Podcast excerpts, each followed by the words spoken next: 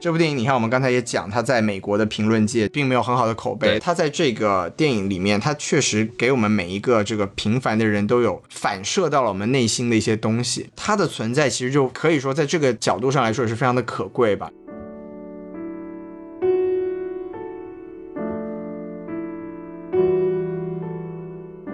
好，欢迎收听新的一集什么电台，这里是午夜之声栏目。我是小宋老师，好的，今天我和小宋老师呢， 我操，好了好了，我是西豆老师啊。每个人都戴着小宋老师的面具。是的，是的，是的，今天这个组合非常的少见，对，非常的奇特。严格来说应该是第一次我和西多老师我们俩单独录个节目。为什么要发生这样的事情呢？主要是西多老师特别想跟我在一个房间里过一晚。哎，对，主要是这个孔老师不远万里来到洛杉矶啊。我来洛杉矶呢是有工作啊，哎有工作做一些采访活动，然后呢邀请方对我非常好，哎，给我租了一个不是租了一个，给我订了一个半岛国际的酒店啊，哇，这炫富啊！我的天，跟我没有关系，人家愿意花钱好吗？啊就这样子，感谢感谢爸爸，感谢爸爸， 感感谢。所以我就来这个蹭住一下啊。对，谢老师正好那个在附近上班，在我这儿住一晚上，第二天就上班就非常近啊。对我明天我就出门就开始打扫卫生了， 你是负责世纪城这一块的环卫工作。呃，本本职工作，哎，是是是，对好，别闹了，就反正今天非常高兴啊，我也把工作做的差不多了，然后就跟西多老师说，我们来一起来录个节目吧。然后录一个什么节目呢？哎是这样，就是我们之前在那个喜马拉雅那个主播群里啊，收到一个消息，最近因为不是有部电影嘛，《海上钢琴师》啊就要上了，对吧？没错，对，然后特别是在国内放了一个重映版嘛，然后这个呃喜马拉雅呢跟我们说啊，我们现在有这么一个活动，什么活动呢？啊啊，就是关于这个主题啊，是关于这个人生选择，海上钢琴师能够给你什么样的答案？您您您这个味儿怎么听起来怪怪的？感觉感觉是一些要要要一些什么非常崇高的一些指示，嗯你看看对不就对是？我们还是要牺牲啊，牺牲不是不是哎什么要流血，配上这和上映呢，然后我们决定就可以聊聊。没错因为之前群友说能不能聊聊这个电影，我当时说是聊不了，聊不了原因呢，是因为这个东西太大了。因为它确实是九八年那部电影，然后距今有二十多年，有二十多年了，然后里边信息量非常多，背没景错也非常多。其实认真的要讲的话，呃，是一需要一个很大的工程去讲的事情。那么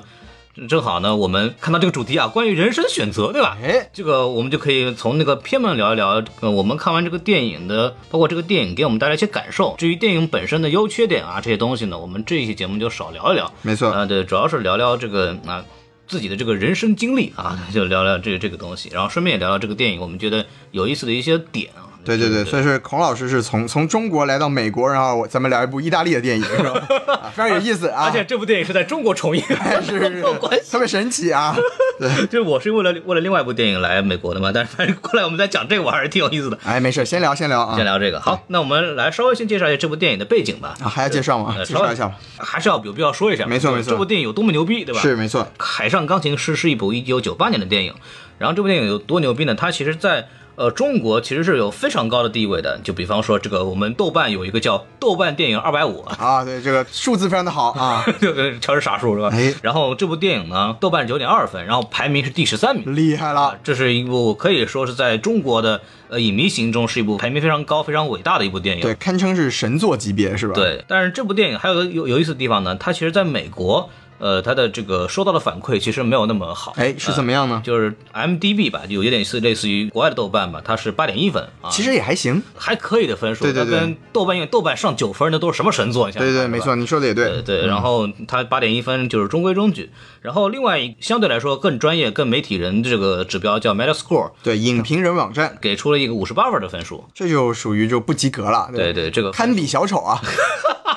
对，这个很有意思，就是这两部电影都很，小丑也是，就是大家很喜欢，票房也很高。然后呢，其实很多的从艺术领域来讲也做得很好，但是就是在这种评分上反而也没有那么高，也是个非常有意思的这么一个现象。对，咱们一会儿可以就是详细聊一聊，除此之外呢，还有一个给大家说一下的就是导演啊，这个导演叫朱塞佩·托纳多雷，哎，是也是很有名的一个意大利导演了，非常著名的有一个系列作品叫《时空三部曲》啊，哎，对，嗯，就是什么嗯什么爱在黎明破晓前啊 啊，那哎那没有爱没爱有爱那个爱在三部曲啊，不好意思，怦不好然意思心动嘛那还有嗯啊串戏了串戏了啊，对对，时空三部曲》哎天堂电影院》《西西里的美丽传说》，还有就是我们今天要讲的这个《海上钢琴师》。哎，可以说都是非常的厉害啊，对，然后我们可以先聊一下另外两部作品。哎，行啊，对等简单讲一讲啊。嗯，那修道老师，您这个给大家稍微介绍介绍啊，其实我觉得就这个关注豆瓣的都知道，这都是二百五的电影了啊，是吧哎对对 对， 特别是二五，对，大家应该说是至少都有所耳闻，是吧？就是对三部电影应该说是关于三个不一样的主题。天堂电影院这个当然就是关于电影了。嗯那这个西西莲美丽传说呢，就是关于美人，对不对？啊，对，莫妮卡贝鲁奇是我们多少多少人的这个性启蒙对象，是不是哎？无需多言啊。嗯对，那这个《海上钢琴师》这次终于有幸可以在国内重映呢，嗯它确实是有很多值得大家可以讨论的这个、嗯呃，关于像像这次我们的主题嘛，人生选择，对不对对对啊，这三部电影它为什么被称为所谓的时空三部曲呢？就是说它都是以一个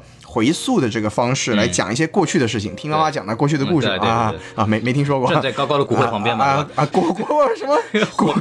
火堆旁边啊，吓死我了！我的天，对对，所以就是说，总之这三部电影都是可以说是有一定的这个艺术成就，而且都是在这个我们中国观众的心目中都是地位非常崇高的这是个的，电是影的。，哎，嗯。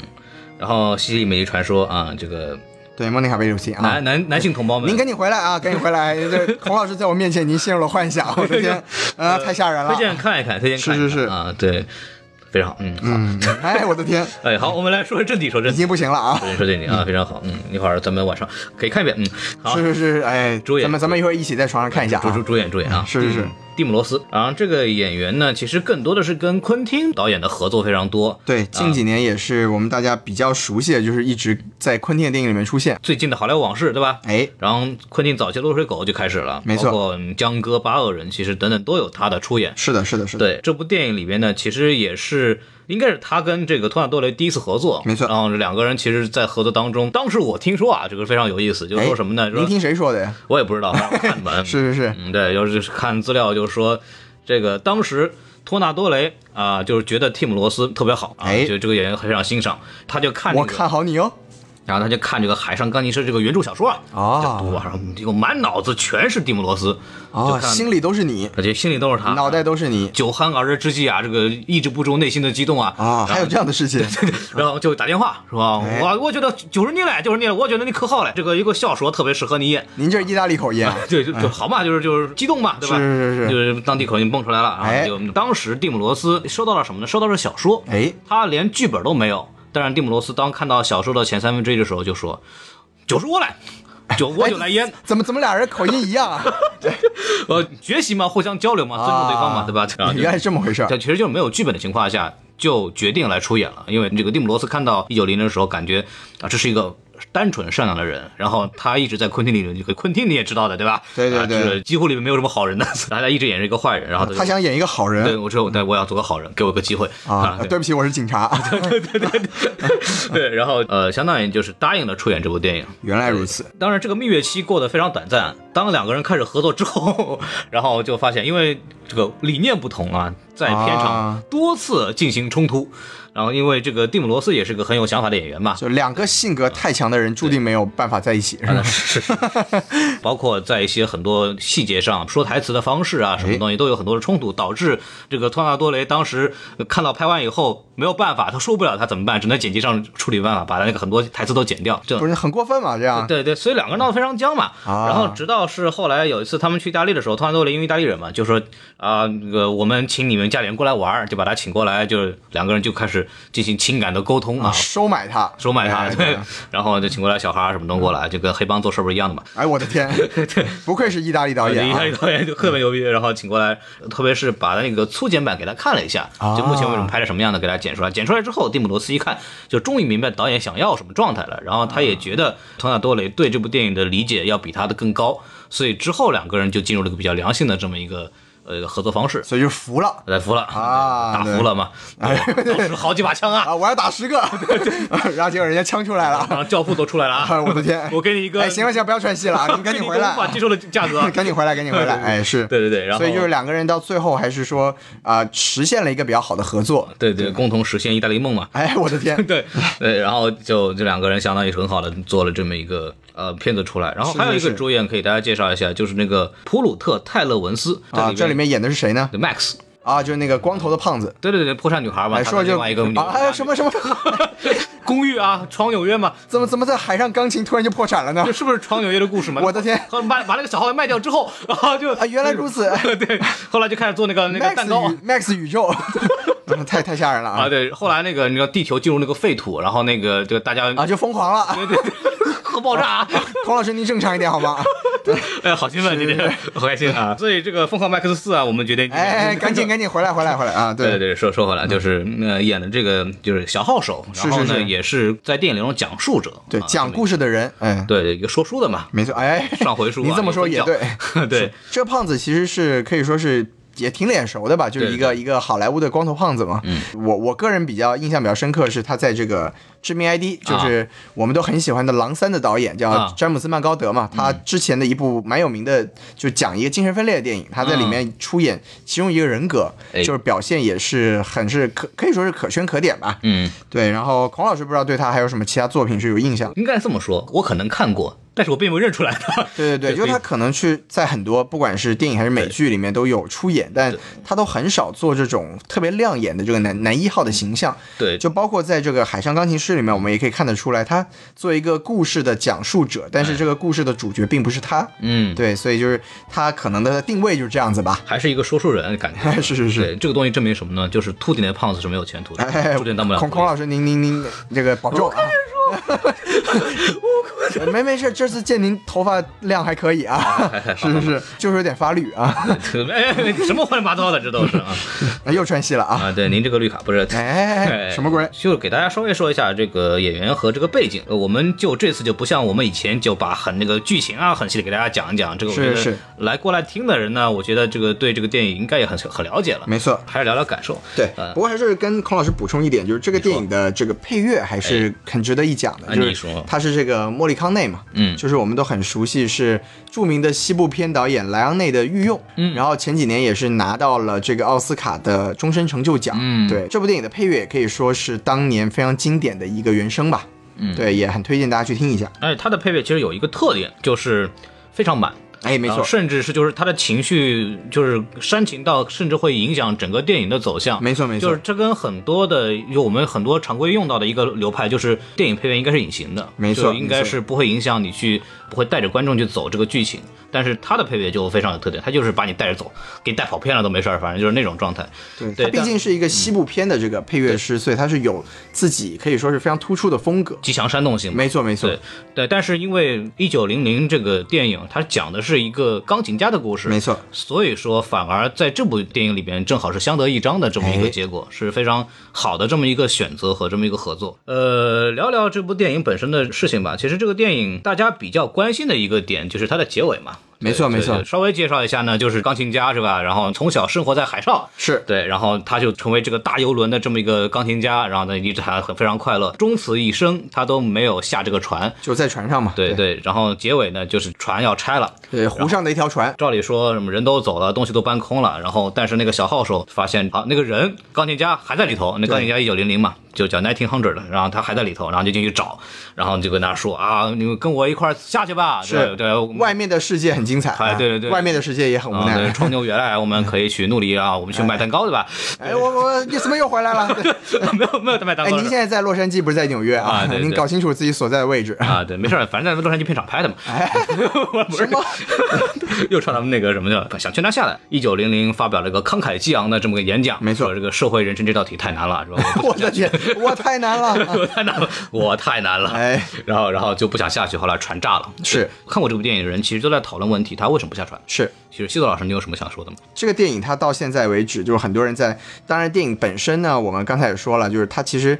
故事本身好像有点传奇，但其实对也不并不复杂。是的对吧我们大家讨论了这么多年，其实是都在讲它背后到底有什么这个嗯隐含的意义吧。对说到底，它归结到最后说一九零零为什么不下船这个问题，嗯要往大的说，就一九零零它代表的到底是一个怎么样的一个精神，对嗯对不对？我们从浅层来说，孔老师刚才也提了，他有一个这个自己非常慷慨激昂的一段这对个陈词，对就说这个。我其太难了。哎哎，并不是 这么，对，并没有这样啊，就是他说琴键啊哎是有限的，对不对对的？但我可以在这上面创造出无限的音乐。是的，我虽然环绕世界一周，对，但是这个船上的人是有限的，我嗯对跟他们产生的关系，我也可以跟他们就是产生这个很、很无限的这个关系，但聊得很开心。没错没错嗯对。。但当我如果要下船的话，这个世界变成无限，就就好像我面对了一个。太大的钢琴，嗯，就这个钢琴是不属于我的，它是属于上帝的。手弹不过来，哎，对对对，就手不够就咋长会，变成 四只手？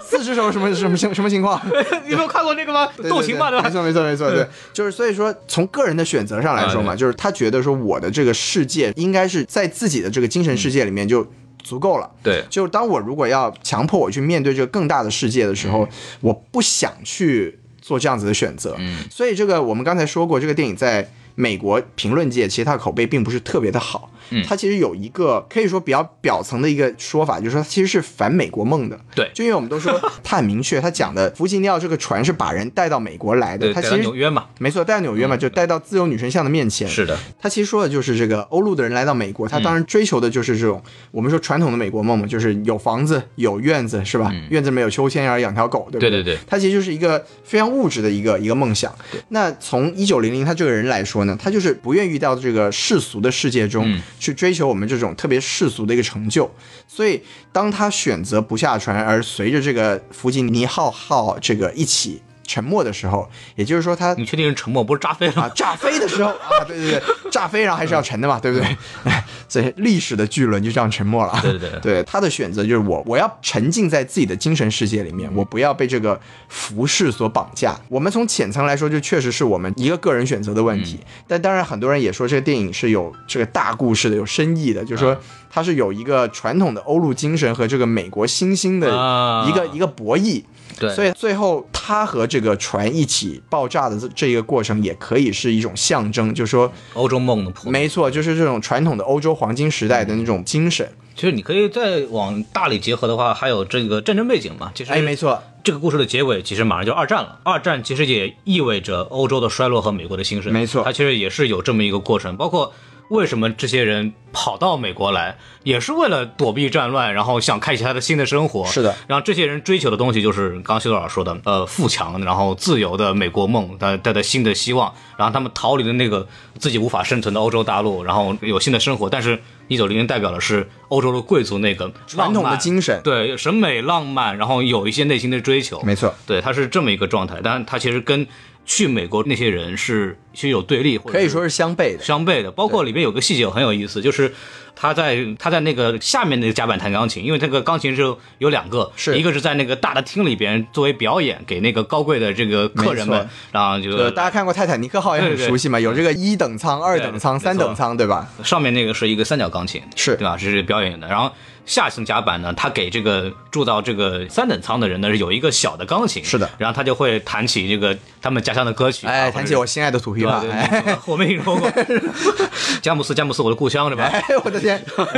就是弹呃他们民族歌曲，然后让让这些穷苦的人们都非常开心，欢聚一堂嘛载歌载舞哎结果啊一说自由女神像来了，一到美国了，汽笛一鸣，咔嚓全跑，作鸟兽散。是然后就留下一九零零一个人落寞的在那待着，就是这一个小镜头就把精神世界的区别就给显示出来对，了。嗯只有他坚守在这个他、他的这个内心所属的这个钢琴的旁边，对其他人都很容易被世俗这种，就我们往大的说，就是当年美国的这么一个崛起，就对吸引了很多人。嗯，然后但是只有他坚守在自己的那一小方寸里面，嗯你可以说是一个坚持，但你也可以觉得那是一种幻灭。其实从浪漫的角度说来说，就是这个电影它有很多可以解读的地方，但其实我们说真的，就是它也不是什么很深的意思。二十年过去了，很多人都在讨论这个问题，就是但是我们很多人还是会通过一九零零这个形象，可能会想到自己，因为我们自己可能在俗世中也是经常会面对的这一个啊、世俗的眼光和一个自己内心追求的一个冲突吧。对，因为很多人会从浪漫的角度来理解，它是追求自己的内心的一种纯净，或者是一种精神世界的这么一个一个坚持。但是，呃，还会有很多人把它理解为呢怯懦，没错就，他不敢下船，他不敢去接受新的生活，他不敢去去闯一闯，对吧？就是哎对，就是他跟美国的这走种四方，哎走，走四 方，您今天够激动 的啊，呃左手画条龙啊，就哎，怎么又来了？就相当于就是他说键盘是有限的，这个键盘我都熟，然后我可以通过它来做这个东西。但是我下到纽约市，我发现这个世界是无限的，我他不知所措，对他也没有去面对这东西的勇气。说白了，就按照我们现在的话来理解，那就是他不愿意踏出舒适区。哎，特别是我们这二十多岁年轻人啊，不断在讲我们要踏出舒适区，哎我们要发掘自己的新的可能性，对吧？不尝试怎么知道你合不合适呢？跟我们呃现在比如世俗或者社会给我们的一种鼓励方式是完全相悖的。没错，对，但是这个其实没有对错。这其实说到底就是，也正是因为他像孔老师说的这个东西，它没有一个正确和错误。对，喜欢这部电影的人很多，我觉得都是心里面是存有这种浪漫的。对对对。对，但是我们在现实中，可能我们很多时候是要对现实低头的，嗯因为。我们都是俗人嘛，对吧？对对对有钱了谁还来做电台？是不是？嗨， 这不是无奈吗？哎石，老师，你说这很不好啦，我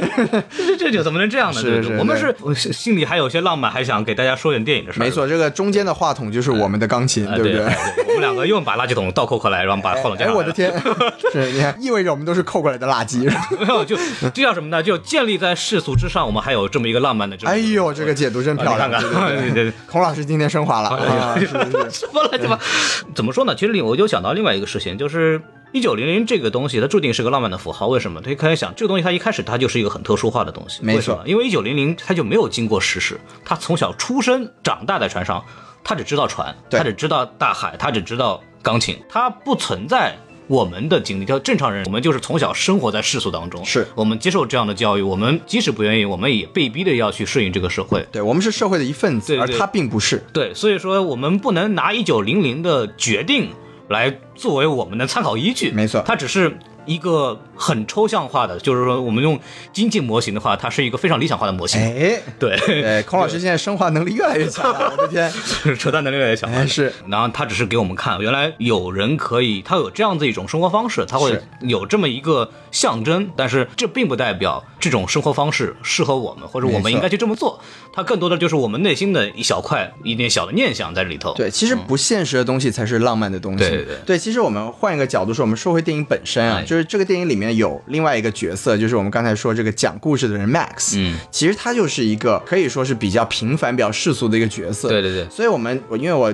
最近就也有看一些资料嘛，就我觉得回看这个电影，我们只说电影本身，我们啊甚至可以用另一个角度去解读，就说一九零零，因为他这个人，他在这个电影的设定里面，嗯他就是一个不存在的人。像孔老师刚才说，他出生在海上，对他没有户籍，对吧？对对哎，没有没有上海户口啊啊，对，然后他也没有绿卡啊对吧对，也没有绿卡，哎，对。然后除了船上的游客之外呢，是没有人会知道它存在的。这个你如果硬要说的话，是一个非常不科学的设定，因为从电影的剧情来说，它。参加过什么比赛啊？啊被媒体采访过？你说是世人不知道它是不可能的，嗯但是这就是电影的设定嘛。嗯所以就是你如果从这个角度去解读这部电影的话来说，我们从 Max 的角度来说，它其实它可能它真的就是一个虚幻的存在。嗯，就是当比如说 Max 是一个音乐家，他他自己是在上船和下船之间挣扎。他当他来到俗世之后，他可能就抛弃掉自己的音乐梦想，对放弃掉自己理想浪漫的那一面，他只能被这个。世俗的这种追求所腐化，也不能说腐化吧，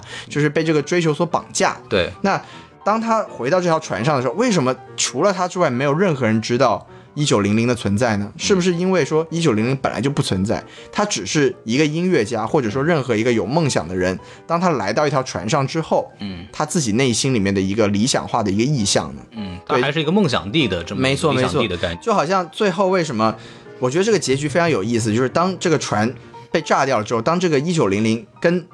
呃 Max 进行了一段对话之后，Max 泪流满面，但是他最后拿回了自己想要卖掉的小号，对，就是他其实从。一九零零消失掉的那一刻，他是又抓回了自己心里浪漫的那一部分。嗯，就说回来，就忘为什么我说对这个演员特别印象深刻的就是他这个致命 ID 嘛，讲的啊就是一个精神分裂的事情。啊，对，你看他这个，其实我觉得也是，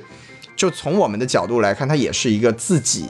和自己的对话的过嗯程。就是当我面对这个世界的时候，我应该做一个怎么样的选嗯择？我可以让自己浪漫的一面就这样子消逝了，就这样子死去了。就是包括在这个电影里面。他第一个情节就是 Max 要卖掉自己的这个小号小号，对就他要彻底告别自己浪漫的那一部分。但他到最后呢，当这个一九零零消失的时候，他又把这部分给找回来。就是说，其实我自己内心中是可以有这样子两方面的东西一起挣扎，并且并存着。所以就是他虽然这个电影它整体来说是非常浪漫的，因为它的主角是一九零零嘛，是我们所有人都梦特想别向往的对那个那个浪漫的那一面，但它其实到最后，我觉得是有这么一点现实意义，就是嗯说我们面对这个俗世，我们还是可以让自己内心的那一部分浪漫和情节一嗯直、一直存活在自己的生活中。这样，我觉得其实从这个角度来说，就这电影可能打动很多人，是内心可能会都有这样子的一种向往对吧。，大家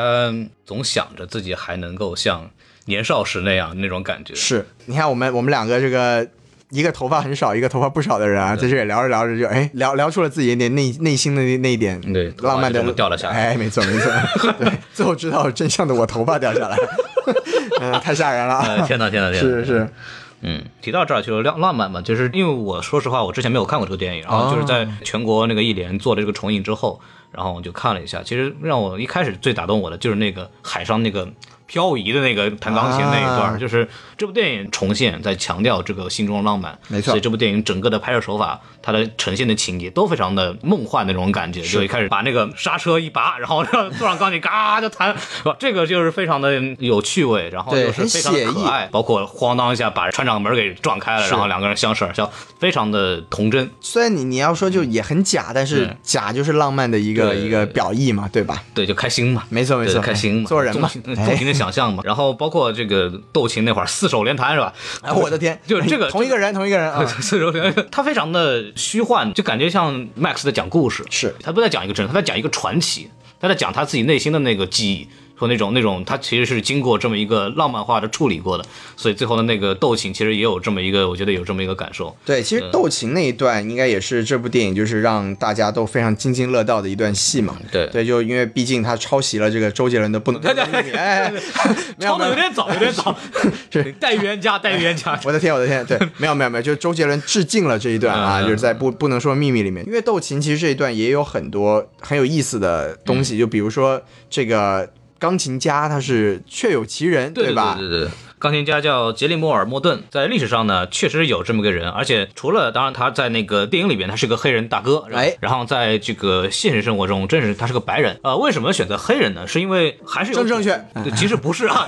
九十年代那时候还没有这么强调这个问题啊是这样啊哎他为什么做这个，其实也是有一定深意的，因为黑人代表美国啊就就或者说黑人是欧洲和美国一个最大的区别。这样子，在那个年代是吧对对，它代表了美国的那那一种就价值观哎嗯或者精神，对吧？然后你他，所以他以一个在电影里边就也是有浪漫化处理嘛，是就让他以一个黑人作为一个美国挑战者的身份来到这个船上去做这么一个比较。但是正从这个人物的人设上来讲，性格上来讲，电电影和真实里边其实一样的，啊就包括现实生活中杰里摩尔·莫顿这个人也是一个口碑非常差啊但这样他子确实是一个天才的爵士乐那个钢琴家，然后是确实也自称啊，我发明了爵士乐。 所以所以意大利人就在电影里面找了个人来黑他，是吧？嗯对对对，而且里边其实有台词儿就是说，就是每回弹的不一样，就是爵士乐嘛， 就是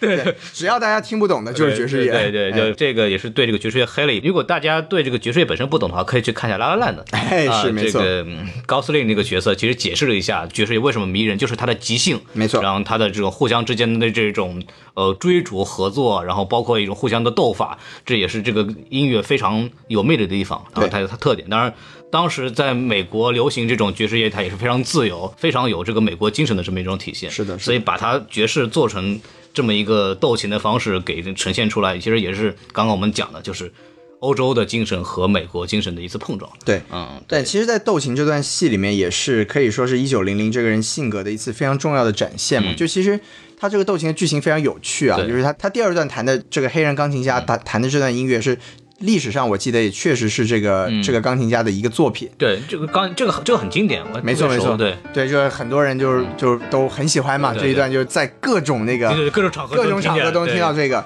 对，然后你看，在这个过程中，他第二段他弹出这个标志性的音乐之后，他一九零零是只听了一遍，嗯然后他就复刻出来了。对这其实是对他的这个嘲讽，也不能说嘲讽吧，我觉得在那个时候，一九零零对这个钢琴家还是佩服的，嗯因为他当时他跟 Max 有一个对话，就是 Max 就说就说你你你在搞什么鬼？我们、嗯我们都压你会赢，然后对他把票都吃 了。对，但他但他但他当时那个一九零零，他自己泪流满面，他说嗯我我想投票给，我想压他、啊，对 他弹的好好啊， 对他其实他当时我觉得他是真的在欣赏对方的音乐，就是所以完全复制下来这段，一个是展现他是个天才音乐家，听一遍就会，对，另一个就是说他确实也认可这个人弹奏的这个音乐，就我我个人是这么觉得，嗯我嗯，据说对，然后他到第三段的时候呢，这个爵士钢琴家就开始炫技了嘛，就对对对开快弹。啊，这时候我觉得这个就把当当当你当当当当当当，对吧？就哎开始您看了。您 您那是是三三弦儿是吗？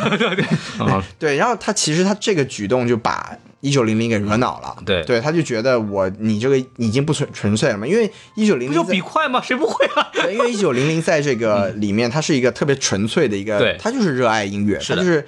我弹，他没有输赢这个信念，嗯所以所以说他一开始前两回合他没有以一种比赛的心态在在做对，当他在最后一回合，他说：“哎呀，那你这你这样就没意思了。”他对对，你他给我个机会，我只想当个好钢琴家 哎，我的天，对我是个警察，对对对，怎么又是这个？啊，在天台上夹板上把杆弹起来了，对吧？ 哎，我的天，对，所以所以他最后就是他可以说是用一种特别武侠的一个方式来做 了，对对对你看他最后就包括弹的就刚孔老师说四手连弹是 吧？对对，嗯无影手，哎，是不对是对？然后最后包括他这个点烟的这个过程，其实都是就是非常的浪漫的，可以说是，嗯对，就是他就用这种方式来来表现说一九零零这个人，他并不是说他得失心不嗯强，但是他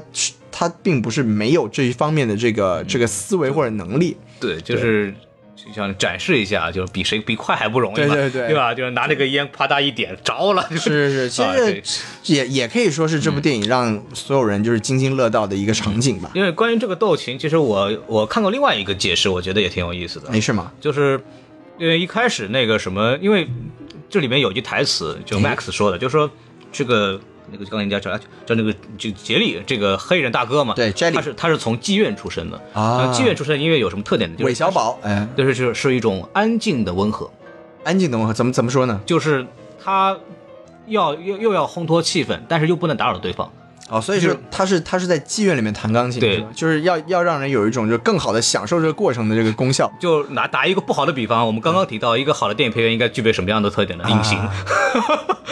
呃对，但这个不是对电影配乐是有什么意见啊，只是说就是它这个特点其实也是这样，是就是呃是我要营造一种氛围，但是我又不能打扰你们正在做的工作，是吧？呃妓院嘛，对吧所？以这是爵士乐的来源，是吧？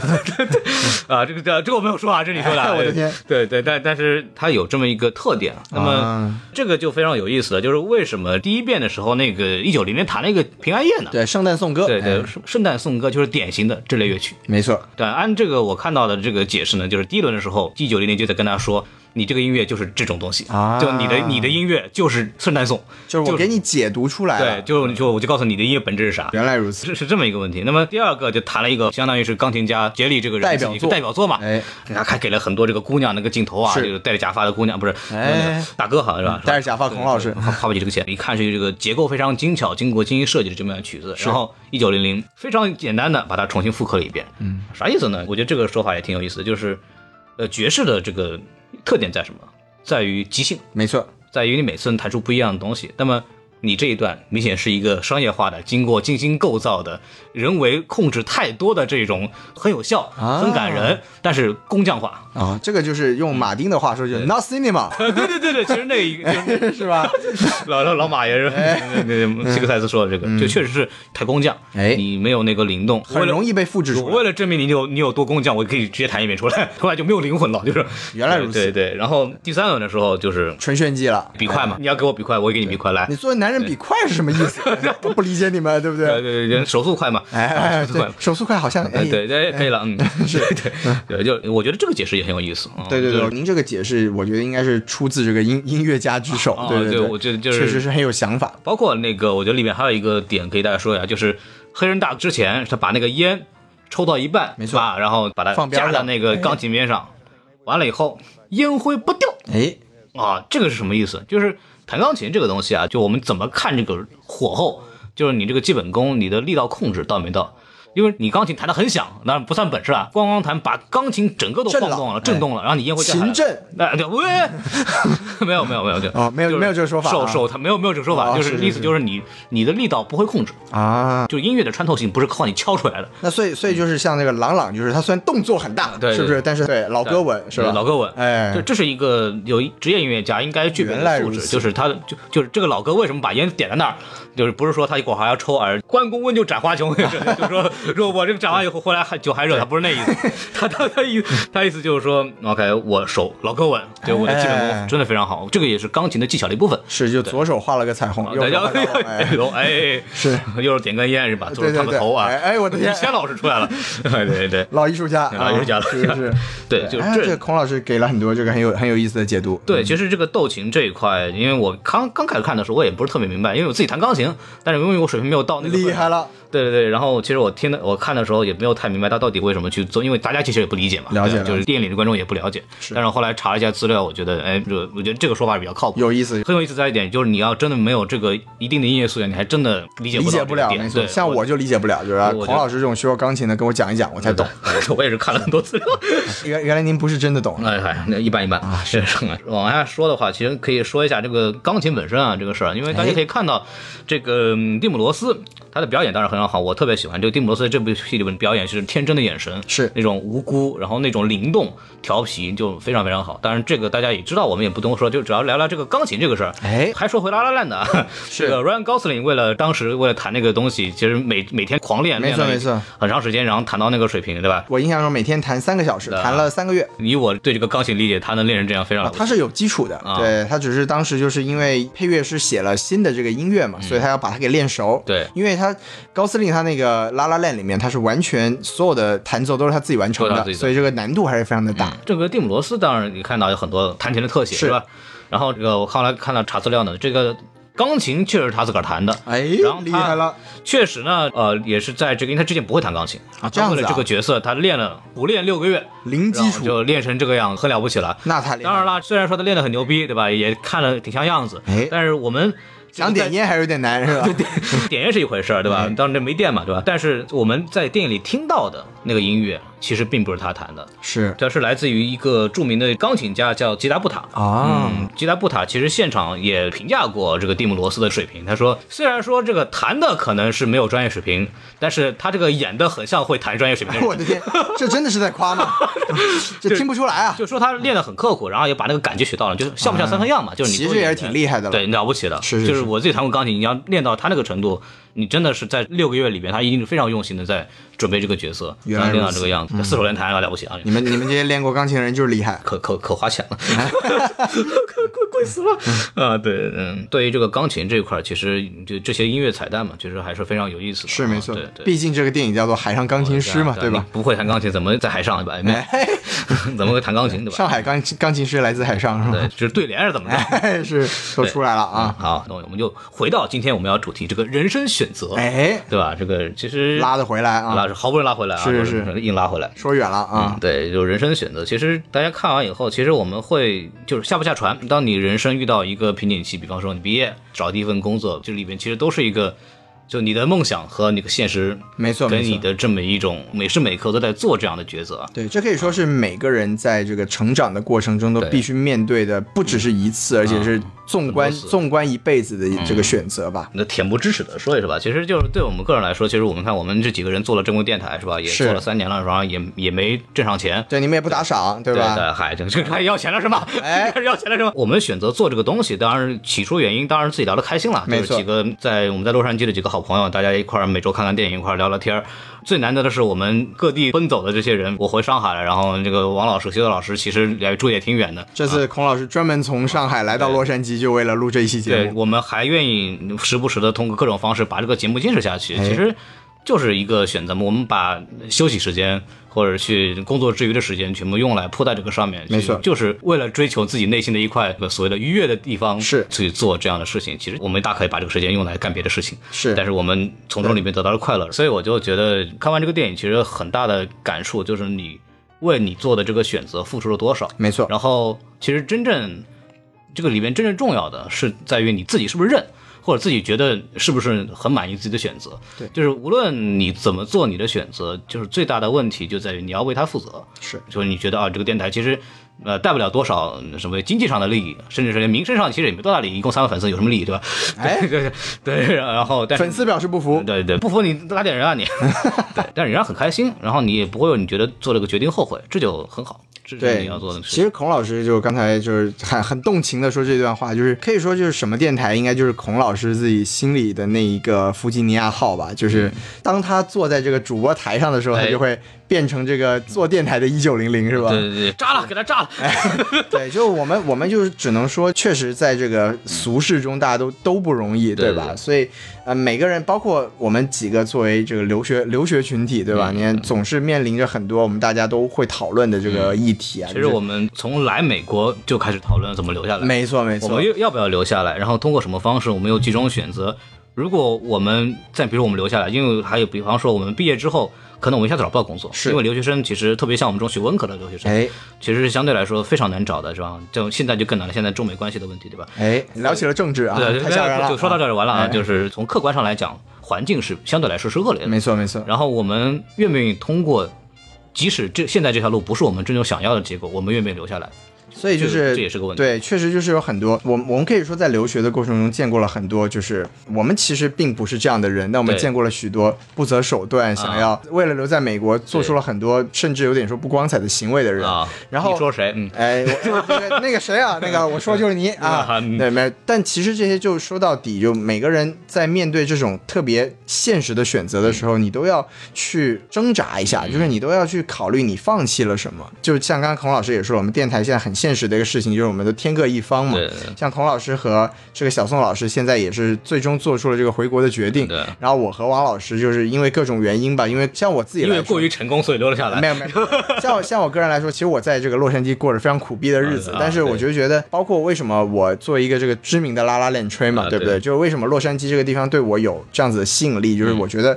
我们这种对所谓影视行业有所想的向往的人人，对嗯啊对这个地方都是一个一个寻梦之地嘛。就包括为什么孔老师这次，你看千里迢迢为了一个电影的采访，对不对？啊对来到了这个地方，就是这是一个充满了聚光灯照着的一个地方。电影采访不重要，哎， 工作不重要，没有没有没有没有，老板什么电台才重要是对吧？对对，也没有，就是薛老师说的非常好，就是因为我这次回到这边来，就对我来说，因为我在美国待了七年，哎但是我四年大学时间是在另外一个地方，是在芝加哥南边的一个小大学城里头，是但是我其实，在洛杉矶待的时间只有三年，但是我在我心中，洛杉矶对我来说就是一个家一样的地方，因是为我在这边。认识到了我现在相处的朋友，包括电台也是从这边开始的。就这里边很多事情给我打下了一个很坚实的基础。没错没错就你会不断的回想到你在洛杉矶度过的时光，包括这次跟西多老师见面，然后西多老师带我这个开车带我去跑一跑，然后就是经过了我们很看电影的地方啊，包括买东西的地方啊，就是有回顾了一很多，下自己的过往，对，就有很多的细节片段会从你脑海里翻出来，然后你会想到就是你为什么当时一定要。留到这个地方，是就算因为我毕业了之后，其实就可以待一年，然后或者你可以直接选择回去。但我没有很好的工作机会情况下，我也待了一年，因为我确实很难割舍这种没这错种这没种错感觉。因为在洛杉矶，你可以丰富多彩的这种跟电影相关的活动，是的或者是一些事情，你可以去参加，可以去参与，然后你可以很容易的进入这边的一个电影制作的一个圈子，你可以跟很多人去呃聊，就感受到电影这种对电影这种热爱，这没个错确实是洛杉矶这个城市就梦想之地拉拉烂就给我们带来了这种这种美好的，你可以说是幻想也好，其是实因为大绝大部分人他最终不可能从事于。就核心的影视行业的，没错没错。但是我们都有梦想嘛，就是觉得在这个地方，我们总感觉这缕阳光会照在我们身上。是的，对，这这个是非常非常非常每个人内心吧对对每个人内心的一个一个很小的这么一个梦想吧。就，对，所以就是我们我们说了这么多，就是我们可以最后回到这个电影本身嘛，就是这部电影，你看我们刚才也讲，它在美国的评论界其实。并没有很好的口碑，对但它可以说反美国梦的这对种东 西，对。但它其实它它在这个电影里面，它确实给我们每一个这个平凡的人都有反射到了我们内心的一些东西。它的存在其实就可以说在这个角度上来说也是非常的可贵吧。一个是说它在一个这样的环境里面，当时你你比如说在九八年的时候，它为什么不受待见，是因为它在这个大环境下，它跟美国的这种精神是相悖的。就那个时候还有《阿甘正传》啊，哎那些没错阿甘正传美国94年的就那个时代吧，哎就那个是是时代。电影那个时代，其实电影就说的大一点，古典主义那种电影的这种语言啊，它进入了一个末期。没错就没错有新的电影语言、新的电影方式，包括你像《泰坦尼克号》这种，是靠科技啊，靠这些的特效果、视觉效果来产生一种新的电影语言的方式。对那么，《一九零零》这部电影，其实《海洋钢家》这部电影其实是非常古典的一种手法，没错非常浪漫，带有一种精神的一种气质，这个是非常复古和古典的。在那个时候出现这部电影，其实某种程度来讲是稍微有点不合时宜的。哎，嗯，但是所以它当时的历史地位肯定就不是特别高。但是可能在一批人的心里边，我们有对那个精神世界的向往的一些人，可能会感受到这部电影的一种能量。是的，就好像我们其实现在我们大家很多人都在之前一直在讨论这个马丁对漫威的这个这个嗯不能说是公开性吧批评吧，对对就对是他的一个感受。对其实就是说也是一样的道理，就是你在现在这个环境下，或者说我们在当时的那个环境下，嗯都会出现一些异类。就像《一九零零》这个电影，它是一个。呃像刚才孔老师说，它不合时宜，但是这反而显示出了它一种珍贵。嗯所以，就像老马丁说漫威，当然我们并不是完全赞同他的说法，对，但是我们就是说，在这个市场下，在这种在这种时代之下，嗯有老马丁那样子坚持了他自己的那么一个观点和立场，其实我们也应该去学着去欣赏这种，嗯就是也是非常可贵的一个少数意见。少爷甚至也可以说到我们之前讨论过网络暴力，哎就，是网络暴力有什么？就是有的人的意见不被大多数人接受，没那错么大多数人就凭借人多嘛，哎我们就对你进行一些沉默的螺旋对对对哎对，有重复性的这么一种报复或者是批评也好。是我一直在思考问题，什么叫网络暴力？就是单纯的辱骂是网络暴力吗？我嗯觉得不完全是。就如果我说一个观点，然后你们不同意，然后你叫上一百个人嗯跟我说一百遍你错了，这个也是一种网络暴力，你知道吗？对这个这个对其实人的被这个孤立也是一这种种很可怕的压力，这种心理的压力也没是错非常没错痛苦的。所以说，老马丁也好，再远点，郭德纲也好，他是他所在的这个行业的一个看坟的人。您您这个又又说回了自己的这个老本行对吧？，就是哎任何艺术形式嘛，是就是那是个遵从的古典的那种或者传统的那种精神领域的那些人，他可能在这门艺术进行日新月异的发展的时候，他可能某种程度上成了他那个价值观的看坟人。没错没错，秉承那个精神，它代表着当年的那个那个电影或者当年的那个艺术，荣光对，嗯然后但是他又无能为力，因为他年纪也到了，或者这个时代就是已经走到这个阶段了，没错他没有办法去扭转，他只能写信，通过自己的艺术能量，尽量的去留下这么一盏蜡烛在这儿。对，他在努力的用自己的方式去坚持自己内心的那一个一九零零吧。对，所以就是大家也没有必要对一个。可能意见跟你不一样的人，然后就进行就是啊，你觉得不对，然后我就我觉得你这个人臭傻逼的，没有必要。呃，时代需要各个时代，即使是最美好的时代，它都会有不同的声音。是，大家应该就是多对我们这种坚持做电台的人进行打 赏，对不对？哎，这才是最重要的。对，是吧你，看我们电台经常发出一些就是呃令人不理解的这种论调，或者哎没错是哎或者说有很多对没有没有，大部分人还是理解我们对的。哎对，，大部分就是很多观点其实是可能跟大家的这个想法会不一样，是因为是可能我们自己的背景或者我们看到的东西，可能跟大家很多人不太一样。每个人都有自己的立场和对眼对光，都对有，吧？可能说出来大家会不理解，或者只有是打赏才是永恒的。， 对，只有打赏才是永恒的，对， 就是什么终于还是说回来了，啊对哎，对太重要了啊！就就是说到底就是尊重不同的意见，是是是然后也要尊敬这些看坟的人。对，这就是我们所说的最后最后回到这个人生选择上来说，这也是一种选择，就是我们要对。和自己意见相左的人进行理解和包容，这其实是一种从我们自己来说，你内心的冲突，你要去想办法去平衡它。从这个大的人生来说，从这个社社会来说，你对于你，呃也许你自己目前不能接受或者不能理解的一些声音或者观点，你一定要想办法去思考，站在别人的立场上去想一想，说嗯对你能不能去和他进行一些共情，进行一些就是沟通，或者说嗯相互的一些理解，都可以说是这个电影给我们带来的一些启示对，吧。虽然我也很难接受蔡徐坤会打篮球，哎，但我的是都理天解，！哎，我的 天！哎，您您还是您还是打住了啊，您还打住啊！啊受尊重嘛，就对对对，是我们还是不要说鸡的事儿，还是左手画龙好啊，吗？。还是画个龙 吧是是，就是是这个对这个老旧的这首歌啊，是虽然有是很多人也不理解，但哎我的天很很土，对 吧？可以了可以了虽然啊很土，但但可以是了哎，说说真的，说真的，哎就是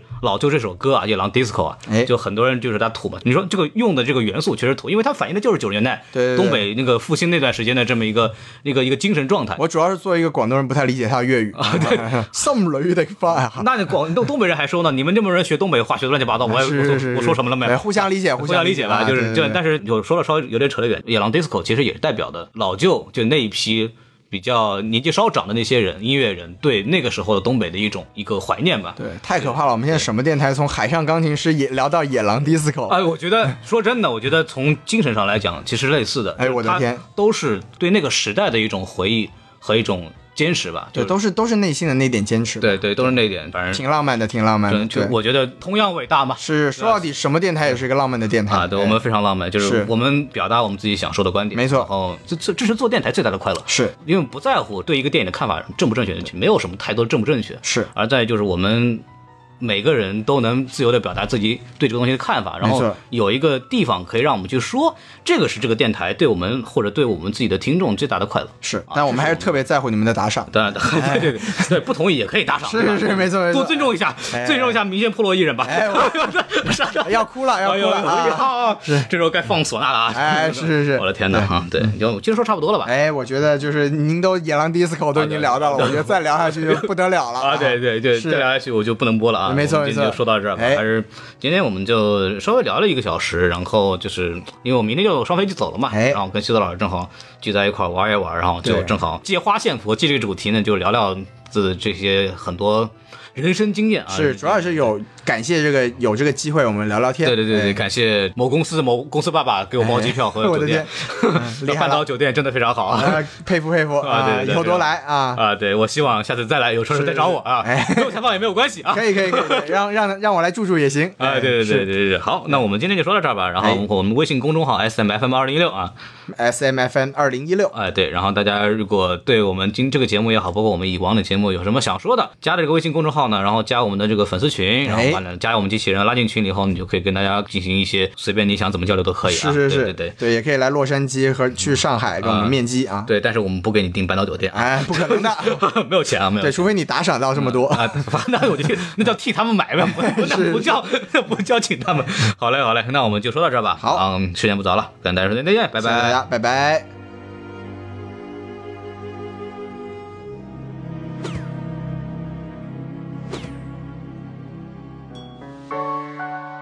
啊，别打，怎么丁爸打电话呢？这是没有信号，告诉你了，听不着你说啥。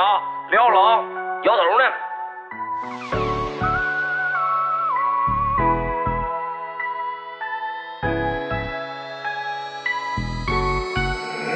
新理地花，我想要帶你回家。在那深夜酒吧，那管他是金之家，情侶真漸搖擺，忘記中意你他，你係最美人家，你知道嗎这是最好的时代，这是最爱的时代。前面哪里来的大井盖，我拿酒往里迈。如此动感的节拍，非得跟门口耍帅。我蹦迪的动线上面怎么能有障碍？大背头、BB 机，舞池里的零零七，东北初代霹雳地，DJ 瞅我也着急。不管多热都不能脱下我的皮大衣，全场动作必须跟我整齐划一。来，左边跟我一起画个龙，在你右边画一道彩虹，走起来。左边跟我一起画彩虹，在你右边再画个龙。别停，在你胸口上比划一个郭富城，左边右边摇摇头，两个食指就像两个窜天猴，指向闪耀的灯球。新理地花，我想要帶你回家。在那深夜酒吧，哪管他是金是假，情侶真情搖擺，忘記中意你他，你係最美人家，你知道嗎？我好中意你呀，知不知道？玩归玩，闹归闹，别拿蹦迪开玩笑。左手一瓶大绿棒，右手霹雳手套，进去野人的身高都给我往后稍一稍。没事不要联系我，大哥大这没信号。小皮裙儿大波浪，一扭一晃真像样。他的身上太香，忍不住想往上靠，感觉自己好像梁朝伟在演《无间道》。万万没想到他让我找个镜子照一照，歌照放啊舞照跳啊，假装啥也不知道。没有事儿，没有事儿，我对着天空笑一笑，使劲扒拉扒拉前面社会摇的小黄毛，可气质再次完全被我卡死。哎呀，我去！来全场一起跟我低下头，左手右手往前游，捂住脑门晃动你的胯胯轴，好像有事儿在发愁。那啥呢你呀、新理地花，我想要帶你回家。在那深夜酒吧，哪管他是金是假，情侶真情搖擺，忘記中意你他，你係最美人家，你知道嗎？ Ladies and gentlemen, all the party people，给你最劲爆的舞曲，给你最摇摆的节奏，来自我的幕后 happy tonight。今夜让我们一起放纵，全场帅哥美女，让我看见你们的双手。这是 DJ 天野麦 C 小龙，欢迎莅临 Get on Disco。来左边跟我一起画个龙，在你右边画一道彩虹。来左边跟我一起画彩虹，在你右边画个龙。哎在你胸口上比划一个郭富城，左边右边摇摇头。长得好，两个个食指，就像两个窜天猴，指向闪耀的灯球。没错，来全场一起跟我低下头，左手右手往前游，往前游，捂住脑门儿，晃动你的胯胯轴，好像有事儿在发愁。时时刻刻必须要提醒你自己，不能绑上